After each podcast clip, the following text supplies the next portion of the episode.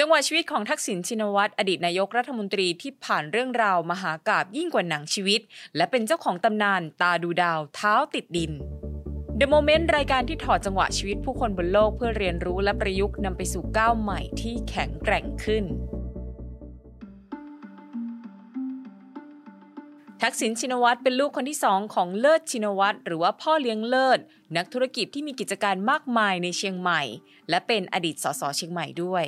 อายุ 17 ปีทักษิณจากบ้านที่สันกำแพงไปเรียนที่โรงเรียนเตรียมทหาร สถาบันการศึกษาที่มีชื่อเสียงในด้านการผลิตบุคลากรเข้าสู่เส้นทางการเมืองไทย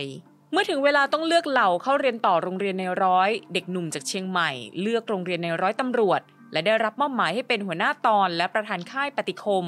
ทำหน้าที่ประสานงานระหว่างเพื่อนนักเรียนกับอาจารย์ผู้สอนและครูฝึก ปี 2516 เขาได้ประดับยศเป็นว่าที่ร้อยตรี เรียนจบเป็นอันดับหนึ่งของรุ่นที่ 26 ได้ทุนจากกพไปเรียนต่อปริญญาโทด้าน Criminal Justice ที่สหรัฐอเมริกา หลังการเลือกตั้งปี 2518 หม่อมราชวงศ์คึกฤทธิ์ปราโมทเป็นนายกรัฐมนตรีภายใต้รัฐบาลผสมที่เต็มไปด้วยการต่อรองผลประโยชน์ ร้อยตำรวจตรีทักษิณถูกเรียกตัวไปเป็นตำรวจติดตาม ปรีดาพัฒนาถาบุตร รัฐมนตรีประจำสำนักนายกรัฐมนตรี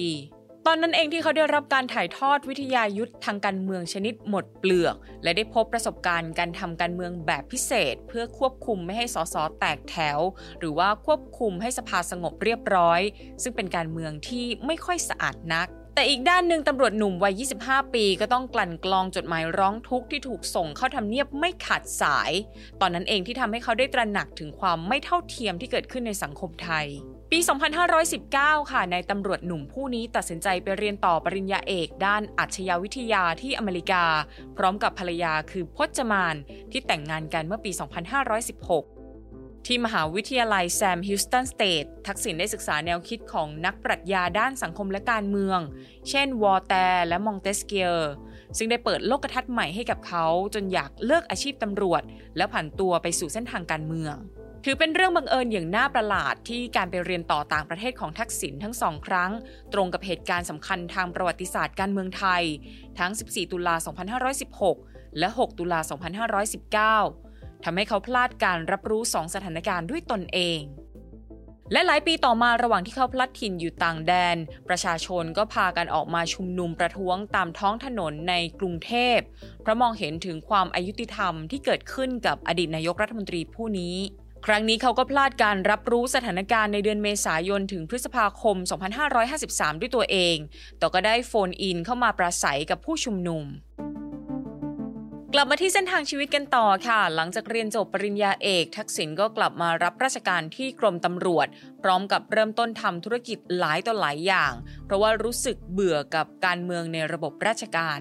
ธุรกิจส่วนใหญ่ของเขาไม่ประสบความสำเร็จ แต่นั่นก็ไม่ใช่ปัญหาค่ะ เพราะความล้มเหลวได้สอนให้เขาเนี่ยรู้จักตั้งต้นธุรกิจใหม่ที่ใหญ่กว่าเดิม เพื่อหาเงินมาใช้หนี้ธุรกิจเก่าจนในปี 2526 จึงเกิดชินวัตรคอมพิวเตอร์ที่เริ่มด้วยการให้หน่วยงานรัฐเช่าเครื่องคอมพิวเตอร์ ปี 2529 ชินวัตรคอมพิวเตอร์ร่วมทุนกับบริษัทต่างชาติ ก่อตั้ง Pacific Telesis Engineering จำกัด ซึ่งต่อมาชนะการประมูลการให้บริการเพจเจอร์ เพื่อเปิดให้บริการแพคลิงค์หนึ่งปีต่อมาทักษิณลาออกจากราชการตำรวจ เดินหน้าเข้าสู่เส้นทางธุรกิจเต็มตัว แต่หลังเกิดความขัดแย้งกับบริษัทร่วมทุน ทักษิณก็ขายหุ้นทิ้งจนหมด ต่อมาก็ไปประมูลสัมปทานโทรศัพท์ไร้สายหรือว่า Cellular 900 และชนะการประมูลด้วยการเสนอผลประโยชน์ให้รัฐสูงถึง 13,000 ล้านบาทเวลาไล่เลี่ยกันเขาก็กลับมาในธุรกิจเพจเจอร์อีกครั้งในชื่อโฟนลิงค์ซึ่งเอาชนะคู่แข่งราบคาบ ความสำเร็จของโฟนลิงค์ก็ทำให้คนเนี่ยนึกย้อนไปถึงความขัดแย้งระหว่างทักษิณกับแพคลิงค์ซึ่งทักษิณก็ได้บอกในเวลาต่อมาว่า จริงอยู่ที่ผมเป็นคนโกรธแล้วจำแต่สำหรับการทำธุรกิจหรือแม้กระทั่งเรื่องการเมืองเช่นกัน เราโกรธได้ตามประสาปุถุชน แต่ต้องจำไว้อย่างหนึ่งคือ อย่าแค้น หลังจากโฟนลิงค์ประสบความสำเร็จอย่างมาก ทักษิณก็ขยายเข้าสู่ธุรกิจเคเบิลทีวี IBC และเซลลูล่า900 ก่อนจะนำเครือชินวัตรเข้าสู่ตลาดหลักทรัพย์แห่งประเทศไทย เรียกได้ว่าในยุคนั้นไม่มีใครไม่รู้จักเครือทักษิณที่กินรวบครบด้านธุรกิจสื่อสาร ภายใต้สโลแกน ตาดูดาวเท้าติดดินแต่ถึงแม้ธุรกิจในเครือและสถานะครอบครัวจะมั่นคงแล้ว ทักษิณก็ยังไม่หยุดเพียงเท่านั้นค่ะเขาเดินหน้าต่อกับธุรกิจโทรคมนาคม เกิดเป็นโครงการดาวเทียมไทยคม ซึ่งเป็นความภาคภูมิใจของคนไทยทั้งชาติ และเป็นเครดิตที่ทักษิณถือว่าเป็นผลสำเร็จสูงสุดในชีวิตนักธุรกิจแทนที่จะหยุดตำนานไว้เพียงเท่านั้นเขากลับเลือกไปทำงานการเมือง โดยไปรับตำแหน่งรัฐมนตรีต่างประเทศ โควตาพรรคพลังธรรม ที่มีหัวหน้าพรรคชื่อพลตรีจำลองศรีเมือง หลังจากนั้นทักษิณก็ก้าวขึ้นสู่ตำแหน่งหัวหน้าพรรคพลังธรรม ลงสมัครรับเลือกตั้ง และได้เป็นรองนายกรัฐมนตรี ก่อนจะพบว่าวัฒนธรรมองค์กรในพรรคการเมืองนี้ อาจไม่ใช่สนามที่เขาจะรบชนะ เขาจึงตัดสินใจลาออกจากการร่วมรัฐบาลและลาออกจากพักพลังธรรม ปี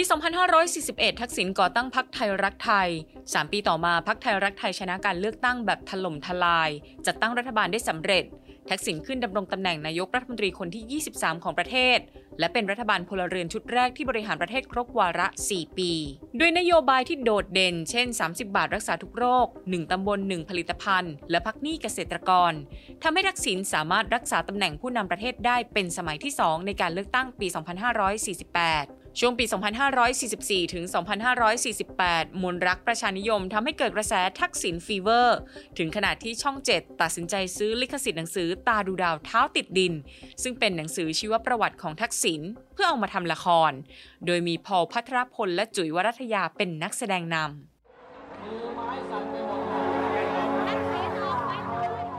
แต่ไม่นานจังหวะชีวิตที่สำคัญของทักษิณก็เกิดขึ้นค่ะ เมื่อสนธิลิ้มทองกุลและจำลองศรีเมือง ออกมาเคลื่อนไหวขับไล่ด้วยเหตุผลเรื่องทุจริต ใช้อำนาจไม่ชอบ ปิดกั้นสื่อ และไร้ความสามารถในการแก้ปัญหาชายแดนใต้ กระแสต่อต้านทักษิณเริ่มก่อตัวในหมู่ชนชั้นกลาง หลังเกิดกรณีเทขายหุ้นชินคอร์ปให้กับกองทุนเทมาเส็กของสิงคโปร์ได้เงินไป 73,000 ล้านบาท โดยไม่เสียภาษี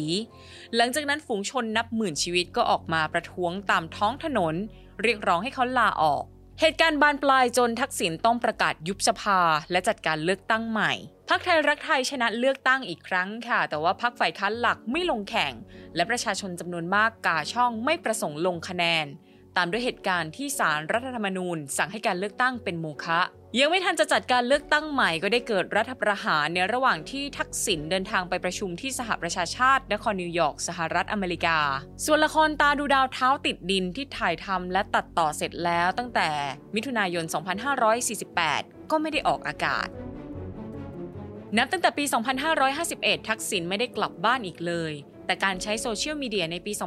2564 ในชื่อโทนี่วูดซัมนับเป็นการกลับบ้านที่ใกล้เคียงความหมายของการกลับบ้านมากที่สุด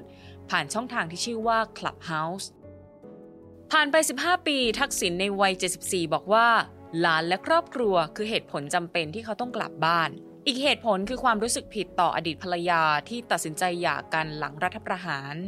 เขาเปิดใจว่ารู้สึกสงสารคุณหญิงพจมาน ที่ตัดสินใจจะกลับเมืองไทย เพราะคุณหญิงรับภาระแทนมาเยอะ แต่การกลับบ้านของทักษิณภายหลังการเลือกตั้งเมื่อวันที่ 14 พฤษภาคม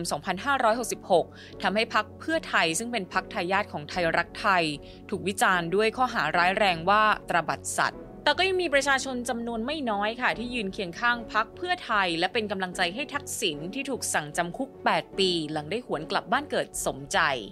นี่คือจังหวะชีวิตของทักษิณชินวัตรเจ้าของตำนานตาดูดาวเท้าติดดิน ที่ทุกย่างก้าวบนเส้นทางการเมืองของเขา ส่งผลต่อจังหวะชีวิตของคนไทยทั้งประเทศ พบกับ The Moment ได้ใหม่ในทุกแพลตฟอร์มของ The People สำหรับวันนี้ สวัสดีค่ะ